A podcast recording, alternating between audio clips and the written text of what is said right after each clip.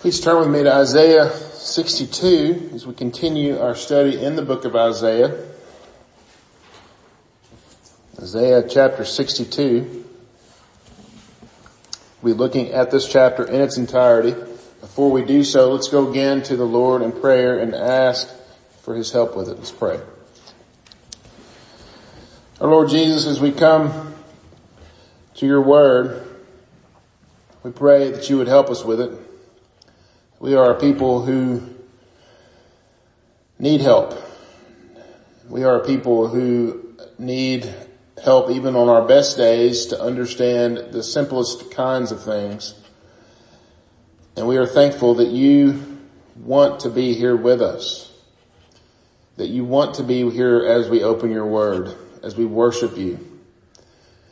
And so pray, we pray Lord that you would be here that you would guide us through the reading of your word, through the understanding of your word, that you would apply these truths to our hearts and to our souls, to our minds, that we might better glorify your name in all the earth. We pray this in your holy name. Amen. So as I read through this passage this week, it made me think of one of the standing policies that I have in my classroom at Murray High School, and that is the policy of no extra credit. I give a whole lot of uh, regular credit. This is kind of the way I think about this. My students should do well as long as they apply themselves and do all their work. Yet it's always around the time that I get ready to post grades. We got a semester ending here in about three weeks and so it's, it's going to be drawing nigh where I'm going to have students who are wanting to know if they can find some extra credit and they can be quite persistent in their asking. They know the rule. They, I've posted it in my classroom. I speak about it regularly. I tell them the grades are getting ready to be over. I don't give extra credit. You better start dealing with your stuff. And they don't listen, of course, until they start to worry. And they start to worry about their grade and they think if they can just persist in asking me that they can somehow sway me. They'll even like have their parents send me an email about how, you know, well, my, my child's never had a B before. Your class is their only B and all these other things, you know. But in the end, there's no relenting. While there may be tears, there will be no extra credit. In our text today, we are put into the role of a student who begs for extra credit. Except there's a distinct difference here in our text in the text today, we are told that we should persist in asking for something that we have already been promised. Remember in Isaiah's day, the people of God were told of an exile that was going to be 150 years in the future. This, this nation Babylon is going to take you over and they're going to take you away. And they're going to take you away for 70 years, but there's going to be deliverance after that. And so for many, they didn't want to wait for deliverance. They wanted it right then, right? It makes sense. They hoped for a Messiah before, during, and after that Babylonian captivity. We know that because we have writings from all three of those periods. But even for us, as we live on the other side of that great deliverer having already come, Jesus Christ our Lord. We also long for the day when our own exile here in this land that is so strange to us many times will be complete and will finally be taken to our heavenly home with our Lord forever. God is bringing about these promises in His own timing and all the while he tells us that we must persist in praying that his will in these things would come about. And our persistence, understand, our persistence isn't, isn't hoping that he would break his former promise in order to give something to us, like the kids begging for extra credit. Our persistence and our prayers are asking him to fulfill something that he's already promised and to do so quickly. This idea should change the way that we think about prayer, which we typically use as a means to pray for some sort of immediate need, right? We pray for the sick, we pray for some immediate need in our, in our lives. Those things are not wrong at all. We should pray for our needs. The Lord tells us to do that.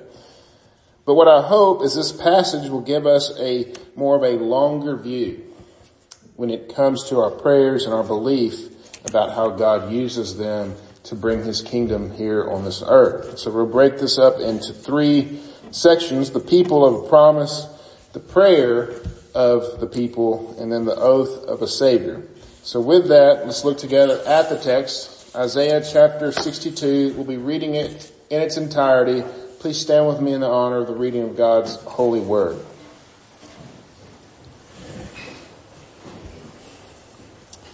Isaiah 62 starting at verse 1. For Zion's sake, I will not keep silent, and for Jerusalem's sake, I will not be quiet until her righteousness goes forth as brightness and her salvation as a burning torch. The nations shall see your righteousness and all the kings your glory, and you shall be called by a new name that the mouth of the Lord will give. You shall be a crown of beauty in the hand of the Lord and a royal diadem in the hand of your God. You shall no more be termed forsaken, for your land shall no more be termed desolate, but you shall be called, my delight is in her, and your land married. For the Lord delights in you and your land shall be married. For as a young man marries a young woman, so shall your sons marry you, and as the bridegroom rejoices over the bride, so shall your God rejoice over you. On your walls, O Jerusalem, I have set watchmen all the day and all the night. They shall never be silent. You who put the Lord in remembrance, take no rest and give him no rest until he establishes Jerusalem and makes it a praise in the earth. The Lord has sworn by his right hand and by his mighty arm, I will not again give your grain to be food of, for your enemies and foreigners shall not drink your wine for which you have labored. But those who garner it shall eat it and praise the Lord and those who gather it shall drink it in the courts of my sanctuary. Go through, go through the gates, prepare the way for the people, build up, build up the highway, clear it of stones, lift up a signal over the peoples. Behold, the Lord has proclaimed to the ends of the earth, say to the daughter of Zion, behold, your salvation comes. Behold, his reward is with him and his recompense before him, and they shall be called the holy people, the redeemed of the Lord, and you shall be called sought out a city not forsaken. Amen. This is God's word. You may be seated.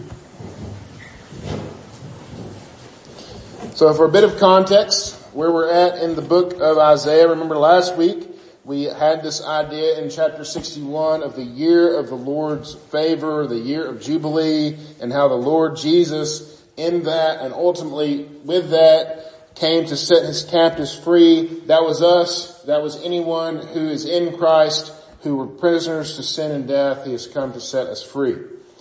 And Isaiah's response to hearing about this is thanksgiving, greatly rejoicing in the Lord. He speaks about how the Lord has changed our status by clothing us. Remember, he clothed us in salvation and in righteousness. And then he uses this illustration of the garden as well, saying that righteousness and justice will sprout up in the people of God. We confirm this as we read from the New Testament, how He's created us for good works, that we should walk in them.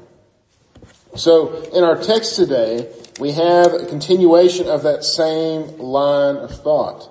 Continuation of the idea of righteousness springing up from the people of God with its source being our Lord Jesus. And that brings us to the first point, the people of promise. Look with me again at verse one. For Zion's sake, I will not keep silent. For Jerusalem's sake, I will not be quiet until her righteousness goes forth as brightness and her salvation as a burning torch. Again, this is Isaiah speaking here, continuation of his ideas in the, at the end of 61. And this is, he is unable to be quiet concerning the righteousness of the people of God. And again, this has nothing to do with something that the people of God have done. They finally piled up enough good works to be called righteous and now they can go forth in some sort of procession with their own good works shining forth. That's not at all what's going on. But this new righteousness that they have is from the work of the servant himself. The righteousness that they have been clothed in. The salvation that they have been clothed in. And in fact, because of this, they're going to be given a new name. Zion or Jerusalem is going to be given a new name. We see this. And, and verses two through four, the nations shall see your righteousness. Again, not theirs. It's not something they've done. It's given to them. And all the kings your glory and you shall be called by a new name. You're going to be given a new name. You shall be a crown of beauty in the hand of the Lord. And then he goes through some of their old, name, old names. You shall no longer be termed forsaken and your land shall no longer be termed desolate. Again, this is the idea of that status change that we saw in 61, where the Lord has put on the robes of righteousness, the garment of salvation on to the people of God. And because of this, those things that were once were concerning them are no longer. Those names forsaken and desolate no longer apply. And look at the new names that they're given. The second half of verse four. But you shall be called, my delight is in her. And your land married. Interesting names. In the Hebrew, those are just one word each. And so think about what's going on here in this, this is kind of an exchange of marriage vows, in a sense. The new bride is, has a change of status, a change of name as a result of this. Her Redeemer now delights in her, and she has a new name. My delight is in her. And for some of you, your, your, your English translation might actually just give you the Hebrew word there. It's like Hephzibah. Probably not the right translation, but you, you can probably see it there. And the other one is probably something that we're a little more familiar with. And for some of your translation will say your land is called Beulah. It's a picture of this marriage and honeymoon kind of thing where the bridegroom is finally coming to be with his bride and carries her away rejoicing and delighting in her. This picture led to someone in the early 80s to write a song about it, and that song is called Beulah Land. And you've probably heard it sung. It's actually a, a decent gospel song because it's about, well, it's just about the words of the scriptures. And it is, and it's about this whole moment that is being captured here. We, it's hard for us to imagine this in our own culture. Because when two people are engaged to be married, they kind of decide their date together, they kind of do all the preparation together. But in this culture, the bride waited for the bridegroom to get everything in order, and then his coming would actually signal the wedding and the marriage. And so that, that, that kind of tension is what is seen here in these words. And that song, that Beulah Land, encourage you to listen to it. It's actually really good. And I'll just quote from it. It says, I'm looking now just across the river to where my faith shall end in sight. What a, what a great picture. The faith that I've had shall end in sight. There's just a few more days to labor, then I'll take my heavenly flight. Again, the picture of a bride waiting for her bridegroom, the picture of a people waiting for the return of their Redeemer, longing for that heavenly Beulah land. It is the great struggle that we have in this life. We all get it. As we look at the world around us, reading about the state of our country, the world at large, a new uh, COVID variant, crime, just turn on the news, it's unreal. hatred, on top of dealing with our own contributions, our own frustrations with ourselves, seeing our, seeing our own sin contributing to the madness of the world, we long to be home. We long to see our bridegroom come and take us there. We await that day when our faith will end in sight and we'll see the Lord Jesus face to face when he finally comes to bring his people home. Yet, here we are. And so what do we do while we're here? Well, we cling to the truth of this passage. It's all we have. This is the truth. And this isn't some little thing. This is the very Son of God who looks at us, His people, and calls us, my delight is in her. That's pretty incredible. The one who spoke all things into, de- into existence delights in us. And so what do we do? We cling to that truth, but we also put our hands to the plow and do the work that we've been called to do, which brings us to the second point, the prayer of the people. Look with me again in verses six and seven. On your walls, O Jerusalem, I have set watchmen all the day and all the night. They shall never be silent. You who put the Lord in remembrance, take no rest and give him no rest until he establishes Jerusalem and makes it a praise in the earth. So we have a voice change here. All of a sudden now the Lord is speaking to us and he is painting a picture of a watchman looking over a city.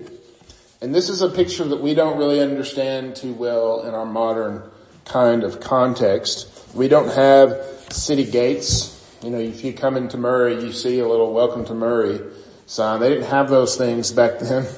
They had gates and guards that would, that would guard the city because usually if someone was coming into the city from far away, from outside, they weren't necessarily there to bring good news. They were there to destroy, they were there to rob, they were there to take something. And so the, the gates and the watchmen and the guards and all this was to guard against that. I mean, it's kind of crazy to think I can like drive to my parents' house, for instance, in, in the Bootheel, Missouri, and I go through all these little towns and I just drive through without being asked to stop or anything like that. Now some of them are like speed traps or whatever, so you have to be careful. But we don't have any sort of limited freedom. We just go. In those days, it would have been much different. You didn't just idly walk into a new city. Alright, if you walked into a new city, you were being watched and you had been watched for a long time.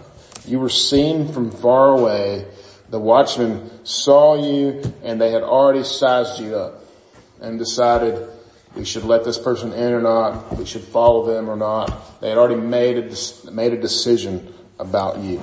The watcher on the walls had a very important job for the city. They were the ones that saw these potential threats from far away.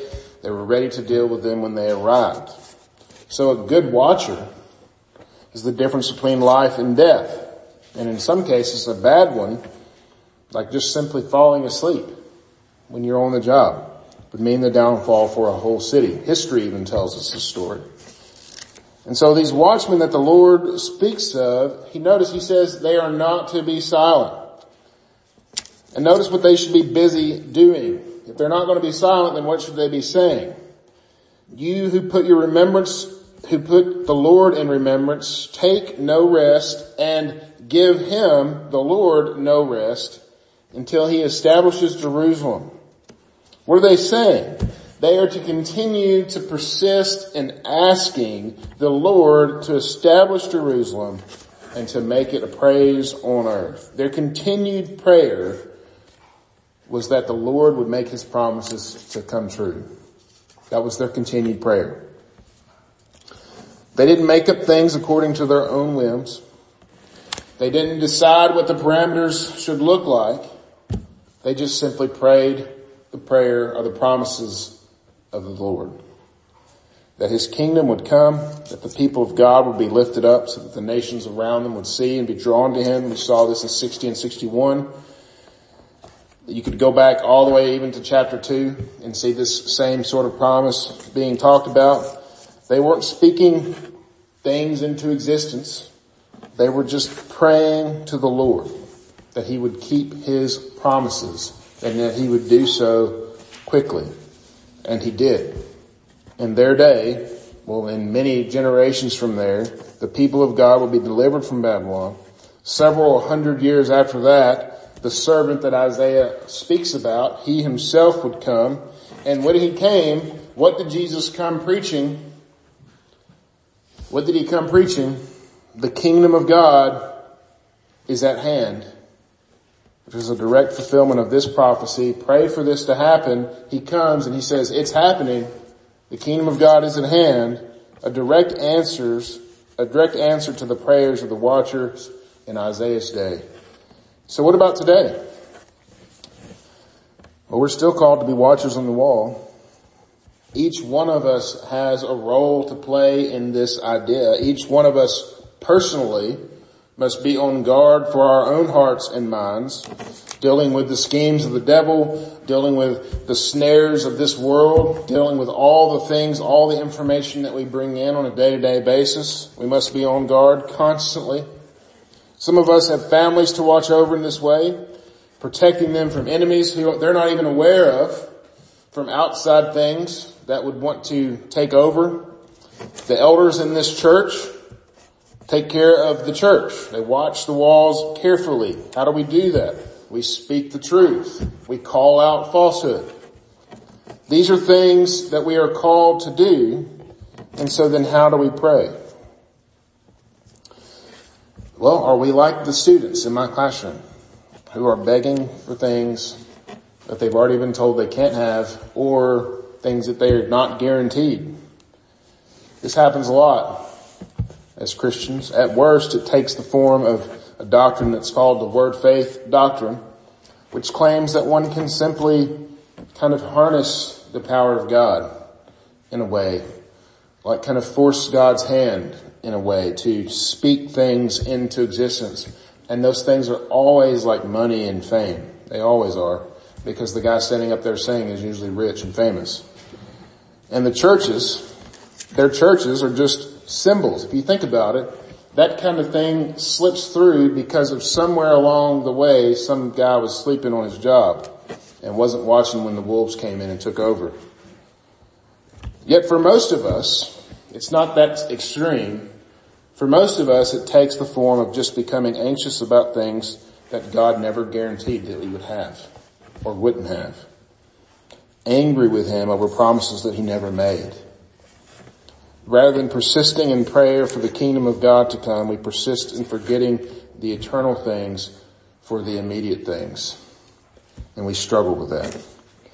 And we have to be careful here because again, it's not wrong for us to pray for our immediate needs. And I'm not saying that. God tells us to pray for the sick, to pray for one another. We see the apostle doing that as he wrote letters to us for all time and eternity, letters to the churches that he prayed for these things for the people. It's important for us to be doing that too. But I think a lot of times when we pray, we forget our function as those who are watchers on the wall and should persist in praying for the kingdom of God to come, who would want nothing more than for our watch to be over, for morning to come, and for us to finally be done with our watch. And it'll happen one day, brothers and sisters. God tells us that we should persist in that prayer. He says, and I love this, he says, take no rest, and in fact, give him no rest. Just continue to ask Him over and over. Give Him no rest in your asking. We're not giving Him a chance to rest as if He needed that, but that's the language here. In Luke 18, there is the parable of the persistent widow. And I encourage you to study it for your own enrichment, but I'll just kind of paraphrase it. It's an interesting parable where you have this judge who's kind of not, seems like a not so good of a guy. But the judge's job is to uphold justice, right? And you have this widow and he continues to ask, or she, this widow continues to ask for justice. Give me justice. And he finally relents in this parable. He finally relents and just in order to kind of keep her quiet. Okay, if you'll just be quiet, I'll give you what you want.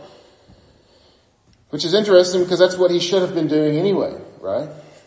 And Jesus, when he, when he tells us about this parable, he says, and will not God give justice to his elect who cry to him day and night? God, or when Jesus gave that parable, he knew Isaiah 62. In fact, he was there when Isaiah wrote those words the first time. He knew already that he had a people for himself for all eternity and that he was coming to save them and it would be absolutely right for them to pray unceasingly that he would come and that he would deliver them and that their watch would be over and that the bridegroom would finally be seen coming to rescue his people. There is a work for us to do on this earth, absolutely, and we must continue that work. We must never let our guard down. We must always watch over ourselves, watch over those in our care, whoever that is. But the most important thing that we can do is pray that our watch would finally be over. It's like John's final prayer at the end of the book of Revelation. It's one of the simplest prayers ever prayed. What did he pray? Come quickly, Lord Jesus. John waited for the day that his watch would finally be over. We join him in that prayer and we know that God will keep that promise. And that brings us to the last point, the oath of a savior. Look with me at verses 8 and 9. The Lord has sworn by his right hand and by his mighty arm. I will not again give your grain to be food for your enemies and foreigners shall not drink your wine for which you have labored. But those who garner it shall eat it and praise the Lord and those who gather it shall drink it in the courts of my sanctuary. So you have this promise that that justice is going, that injustice is going to go away. And I love here, how does the Lord swear? He swears upon himself because there's nothing greater than him. He swears by his own right hand, his own ability to bring these things about. That his people will never suffer injustice, that in the end, he will have justice. That he's bringing with him his recompense. That he will deliver his people. And again, we have this continued picture in the book of Isaiah in verse 10 that there's going to be a highway prepared to see these things happen. Verse 10, go through, go through the gates, prepare the way for the people, build up, build up the highway, clear it of stones, lift up a signal over the peoples. Behold, the Lord is proclaimed to the ends of the earth. And then he's coming, right? He's coming. Verse 11. Behold, your salvation comes. Behold, his reward is with him and his recompense before him. And they shall be called the holy people, the redeemed people of the Lord, and you shall be called sought out, a city not forsaken. So this highway is prepared, all the obstacles are taken away, and so all, it's, it's like as if all the things have been cleared so that when the Lord comes up over the hill and we are the watchers on the wall, we can see Him coming clearly to us to finally bring us home. And that we'll have this new name, a holy people, redeemed of the Lord. You shall be called sought out, a city not forsaken. We are a delight to Him. Even so much so that while we were yet his enemies, imagine this, that he is calling those who were once his enemies, who were once sinful to the core, he's calling us a delight. Even while we were his enemies, he, he came and he died for us. He took our hearts of stone, made them into hearts of flesh. He's caused us to walk in his ways. He made us alive together with Christ Jesus. All these things that we know we wear his robes of righteousness. We wear his garments of salvation. And this is a truth for all who believe. This is a truth that we ought to claim. If you want a truth to name and claim, there it is. Claiming that you are his and that he delights in you. Jesus has a people for himself and that's us in Christ. If that's not you this morning, if you're not a believer in Jesus Christ, we'll call upon his name and be saved. The scriptures are plain. It doesn't take any of your own righteousness. In fact, your own righteousness will be rejected. It takes his. And how do you receive that? Call upon his name and be saved. You can have his robes of righteousness. Rather than having your own righteousness to present, you don't want to present your own righteousness before a holy God. You want to present his righteousness, the righteousness of Christ. Claim the salvation that he has for you. In conclusion, brothers and sisters in Christ, we long for this place that the text calls the Beulah land. We await the day that that will come, that we'll see our Savior coming to deliver us. But until then, let us be vigilant. Let us persist in watching the walls. Not only protecting those in our care, but praying day and night without ceasing, persisting in that prayer that His kingdom would come and that His will would be established here on earth. Let's go to Him in prayer.